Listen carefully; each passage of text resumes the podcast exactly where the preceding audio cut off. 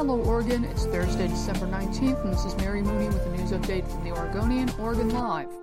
A 20 year old man fatally stabbed a customer at a bank in a bustling Beaverton shopping center on Wednesday and wounded three other people during a bloody crime spree that included two carjackings. What began as a reported robbery quickly turned deadly when the suspect slashed two women inside the Wells Fargo branch at the Murrayhill Marketplace, police said. Witness Dylan Prickett described the scene at the shopping center. And some of the coffee shop employees and customers came outside with me, and that's when they wheeled uh, somebody that looked like they had like a stab wound to her neck. There was a lot of blood, but when it really clicked that it was bad was when they wheeled her out. A lot more paramedics were going in. The man then tried to make a getaway by stealing two cars, attacking the drivers inside each car. His rampage ended several miles away when he ditched the second car and led officers on a foot chase through Tigard before police caught him. A Vancouver teen who was found dead earlier this month is believed to have been strangled to death after her alleged killer learned she was transgender, court documents show. Nikki Kuhnhausen, then 17, was reported missing on June 6th. On December 7th, a hiker found her skull in the woods near Larch Mountain, and on Tuesday, police arrested David Bogdanov and charged him with her murder.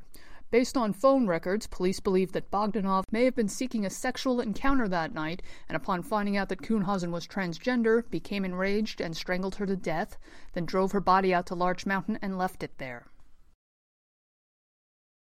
If you know beer, odds are you know, or know of, our beer writer, Andre Meunier. Early in 2019, he began touring Portland breweries, aiming to provide a comprehensive resource for craft beer enthusiasts for where to go and what to try. He's narrowed his favorites down to the 10 best beers he tasted this year, ranked and completed with the Oregonian Oregon Live's 2019 Beer of the Year. The Beer of the Year is, wait for it, Volatile Substance from Von Ebert Brewing. Andre describes it as a robust West Coast IPA with a subtle but strong malt character and sturdy hoppiness throughout, without stepping into the overly bitter zone. It's zesty with a touch of fruity sweetness, dry and dank with notes of pine, and it pulls it all together in exquisite balance. A transgender woman from Oregon is suing the United States of America pageants, alleging the corporation's rule restricting competition to what they term natural born females is a form of gender discrimination. Anita Noel Green of Clackamas holds the title of 2019 Miss Earth Elite Oregon and competed in the 2018 Miss Montana contest. She applied to participate in the Miss United States of America pageant last year, but her application was rejected. The suit, filed Tuesday in Portland, alleges that a representative from the pageant directly friended Green on Facebook and encouraged her to participate in Oregon's 2019 pageant. But once the pageant learned Green was transgender, it rejected her application.